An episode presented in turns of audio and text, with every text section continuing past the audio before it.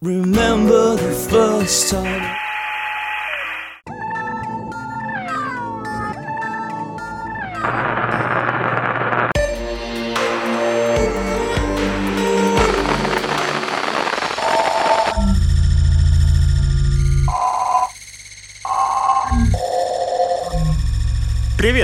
Привет, ультраюные и мультипожилые ребята. Ножня на Eccled Steel One в эфире. Знаете, я недавно поймал себя на мысли, что не знаю за счет чего сталь режет. Ну, есть какая-то термообработка, закалка, да.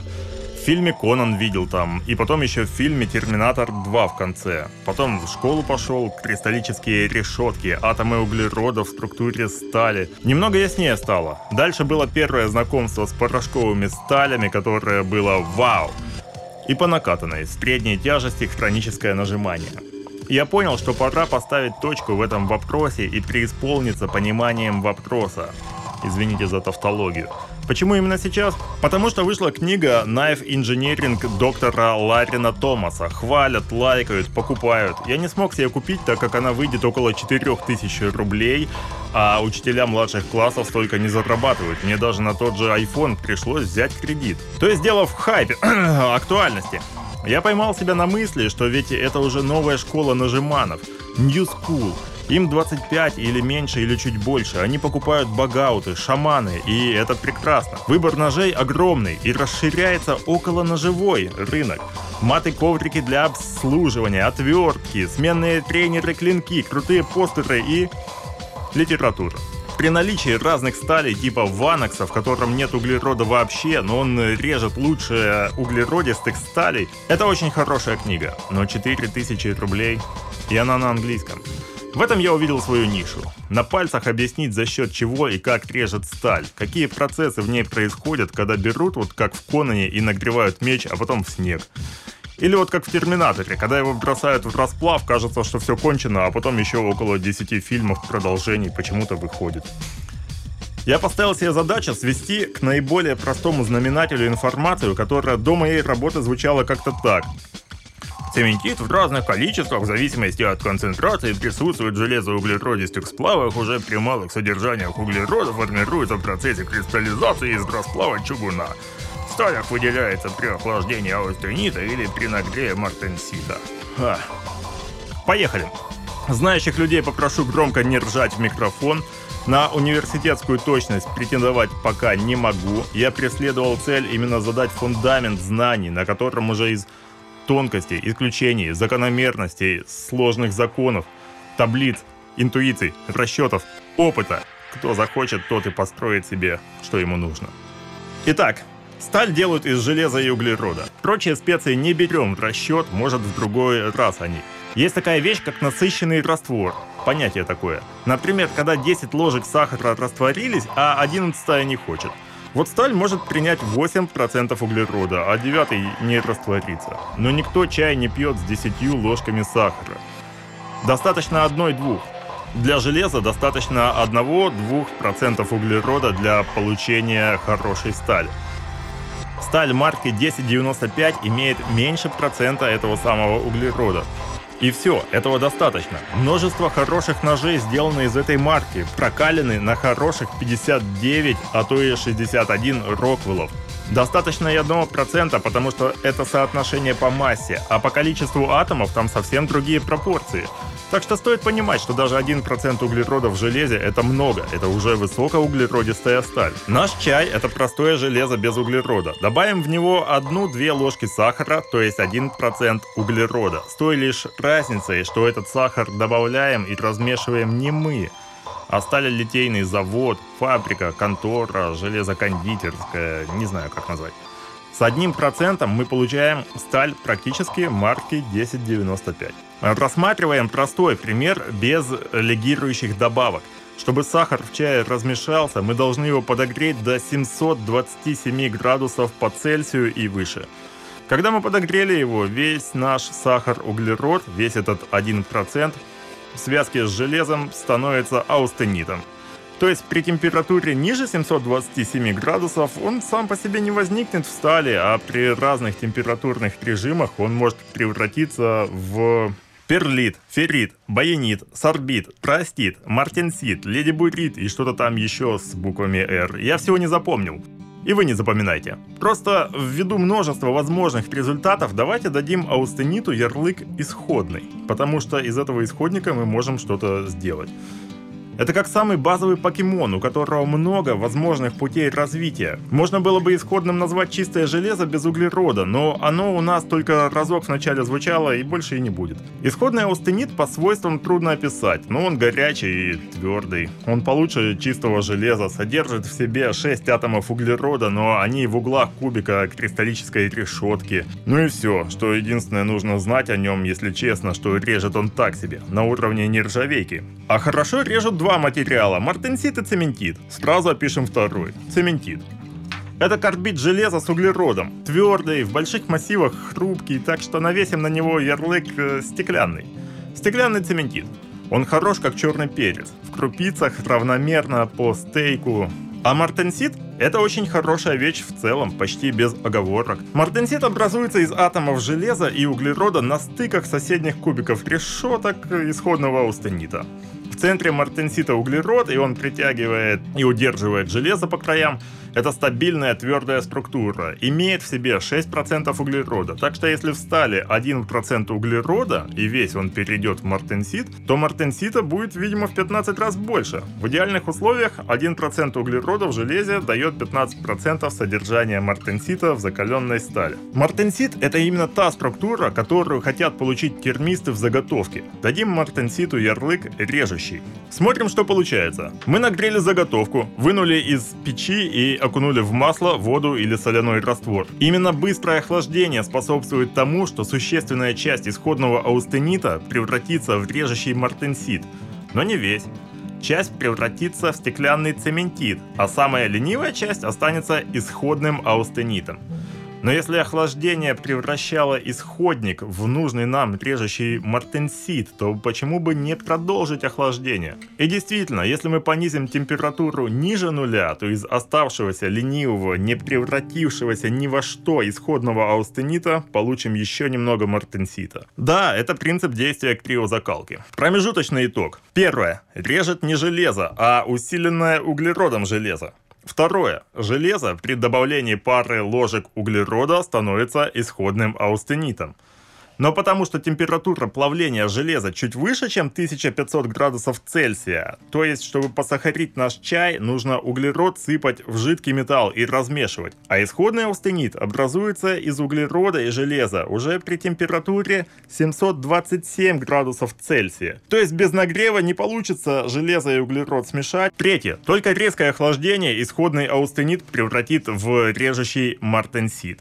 Четвертое. Еще одно нагревание и постепенное охлаждение не разрушит получившийся режущий мартенсит, но превратит еще какую-то часть исходного аустенита и стеклянного цементита в да, все тот же необходимый нам и драгоценный режущий мартенсит. Это называется отпуск. Стеклянный цементит не сразу превратится в режущий мартенсит, а сперва станет исходным аустенитом, потом уже режущим мартенситом. Режущий мартенсит занимает много места в атомной структуре заготовки, поэтому части железа не хватает места для маневра, и оно остается базовым аустенитом. Пятое. Криозакалка это всего лишь затянувшийся отпуск заготовки. Все, если вы дослушали до этого момента, вы великолепны. Базовые знания получены. Легирующие добавки вносят сильные коррективы, но база верная. Ну все, готов к броску помидоров, спасибо за внимание. А дальше? Дальше. Знаете бренд Oval Knives? Совы. Ну, потому что часто ночью ведут работу. Я считаю, что их ножи сделаны на совесть. Роман из Oval Knives. Э, Мое мнение, что он ровно на том моменте, когда пиарить его нет смысла. У бренда есть репутация, я считаю ее заслуженной. В его ТГ-канале вы сами можете увидеть эксперименты по термообработке,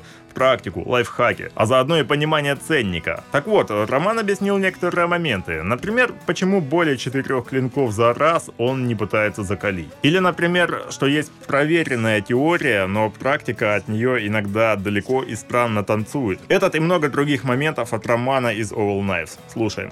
В моментах термообработки, это когда мы столкнулись, были определенные сложности. Ну, пожалуй, ни у кого из наших производителей ножей нет оборудования, либо доступа к оборудованию такого, ну, чтобы постоянный он был, который может показать свойства той или иной термообработки именно вот по химсоставу, по составу, соответственно, из чего сталь состоит мартенситы, аустениты в процентном соотношении, этого ни у кого нет. Все об этом пишут, говорят, но показать достать и показать никто не может. Поэтому стал вопрос, как же сделать хорошо. Опытным путем пришли к тому, что минимальное количество остаточного аустенита в стали, то есть это именно тот раствор, который после охлаждения превращается в мартенсит он превращается не весь, ну, если это мартенситная сталь, там нержавеющая. Вот, то есть мартенсит это полезное, а устенит это не полезное. В зависимости от э, его количества, соответственно, баланс изменяется туда или сюда. Соответственно, нож либо режет, либо нет. Опытным путем, опять же, много резали канат, много тестировали клинки, пришли к тому, что минимальный остаточный аустенит есть максимальный рез, максимальный, на, вот для многих это неожиданным является максимальная механика стали. То есть пропадает излишняя пластичность, появляется упругость, ну собственно, все прекрасно. Как оценить э, его, если мы не можем сделать там шлиф какие-то, отправить в лабораторию, еще куда-то? Хотя у меня есть договоренности с Бюллером, говорит, сделай наши стали, отправь нам, они, ну, нашим представителям, они их перешлют, соответственно, э, на заводы, в лаборатории и просто-напросто посмотрят, что же мы делаем в итоге, почему ножи э, вот эти режут, а вот эти не режут. Вот, ну это, собственно, для чего все. Есть определенная температура закалки. Как правило, на ножевые изделия в даташитах ничего не указано, но мы примерную температуру закалки ставили знаем. Производитель ее дает. Э, как правило, за редким исключением без кривообработки. Она указана э, на стали с низким содержанием хрома, еще, как правило, это и там вторичная твердость, ну, закалка на вторичную твердость, то есть высокий отпуск, порядка там 450-525 градусов. Чего мы тоже, кстати, не используем, потому что если нужно вторичную твердость, как правило, это ужасный такой резиновый рез, и, ну, результаты не совсем те. Поэтому все стали с учетом жидкого азота можно, в принципе, закаливать на первичную твердость. Для чего делают кусочки? Примерную температуру мы знаем. Температура аустенизации для стали уж производитель дает, с этим проблем никаких нет нам выбрать нужно оптимальную температуру. Соответственно, мы делаем количество кусочков. Я, как правило, с самой нижней температуры не начинаю. Это не для нас, мы же ножи режем, нам твердость нужна максимальная, ну, либо близкая к ней. Поэтому, как правило, с нижней трети и чуть-чуть за максимальную температуру делаем для успокоения для своего делаются обычные спилы, ну, то есть, что там, если это проток, напилили пару раликов. Если это пластина, соответственно, прямоугольнички. Все они помечаются, ну, и с интервалом в 10 градусов все это закаливает. Делается кривообработка, и потом промеряется твердость. Ну, можем сделать еще минимальный отпуск какой-то, там, 150-180 градусов. Он ни на что не повлияет, нам, по сути, значение твердости не важно. Нам важен, то есть, это будет пик, какое-то подобие парабола. То есть, сначала идет подъем твердости, затем мы выходим на пик, и после этого идет незначительное снижение твердости. То есть даже с увеличением температуры закалки мы получаем твердость ниже, чем, ну, грубо говоря, на пике. О чем это говорит нам? Пытливый ум. Ну, это моя теория, как бы с ней многие соглашаются, не знаю, пока ни с кем вроде бы не спорили.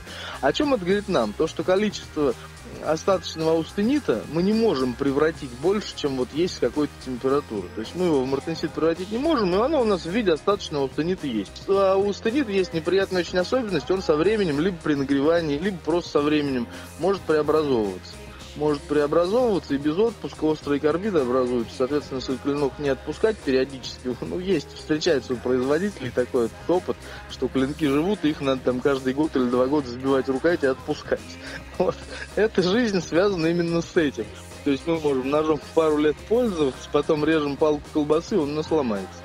Uh-huh. Поэтому вся вот эта теория, все, что мы режем там эти канаты, она основана именно вот на, вот на этом. То есть минимальное количество остаточного устенита, то есть мы вышли на максимальную твердость, все, получаем лучший рез, лучшую механику. Ну, то есть это отправная точка, твердость ни о чем нам не говорит, мы начинаем подбирать температуру. Вот, тут тоже свои нюансы есть, но тут уже приходится делать побольше. Ну, мы знаем температуру закалки, в принципе, то есть она понятна нам. А мы делаем уже клиночек, какую-то заготовку, и уже там, ну, грубо говоря, пару тестовых клинков с разным отпуском. Опять же, ломать их нужно просто ломать. То есть, И на как, слом смотреть, да? На нет, нет, нет, слом на современных сталях ничего не скажет. Они очень однородные, э, то есть должен появиться натяг на сломе и, соответственно, пластическая деформация. Хотя бы как-то обозначиться, то есть чтобы не нож не просто лопнул, а остаточная деформация была, чтобы, ну, грубо говоря, сложили половинки, загиб был перед словом, все хорошо, замечательно, мы попали. Перебарщивать не стоит, ну и, в принципе, еще одна характеристика такая немаловажная, но это вот я с высокохромистыми сталями, это М390, М398, они для меня самые сложные в термообработке, вот этой возни с ними было очень много. Не точатся они, то есть вот там как раз температура отпуска, она значительно выше средних нержавеек, то есть порядка 230-250 градусов уже ее отпускать нужно. Ну, вопреки, опять же, мнению многих, просто она при всей вязкости стеклянная, не точится, не хватает ей вот этой вот механики, орбиды хрома, все это неприятно. Самое неприятное, что может стали встретиться, это вот, вот оно. Поэтому М390 М398 доставили максимальную головную боль. С остальными все проще понять. Дело в том, что э, стоимость стали это не самая главная составляющая цены нашего изделия. Очень много ручного труда, и поэтому будет он из АУС-8 или из Элмакс, там разница будет ну, с 500 тысяч рублей. Ну, она незначительная на самом деле. Тут, опять же, потокового такого производства нет, все клинки изготавливаются руками, термообработка специфичная, то есть, ну, любые какие-то там объемы, когда мы заказы выполняем, там более а, двух-четырех клинков за одну садку в печку не позволяем себе, ну, чтобы температурный режим соблюсти, чтобы провалов каких-то не было. То есть все это довольно-таки долго, дорого. Ну и как бы и результат. Ну, ребята, это все на сегодня. Спасибо, что послушали. В мыслях дальше рассказать про редкоземельные материалы для ножа. Например, вплавленный в сталь порошок карбида, вольфрама или булат, как чай, в котором 8-9 ложек сахара. Пользуясь случаем, передаю привет и большое спасибо, а также обещание угостить при случае хорошим пивом Александру Жалменову из «Неадекватных кузнецов». Если вы еще не знаете, кто это, то даже немного завидую вам. Себя он называет термист-самоучка, который не является истиной в последней инстанции. Да, кто из нас является? Скоро услышимся. Не кашляйте. Ну,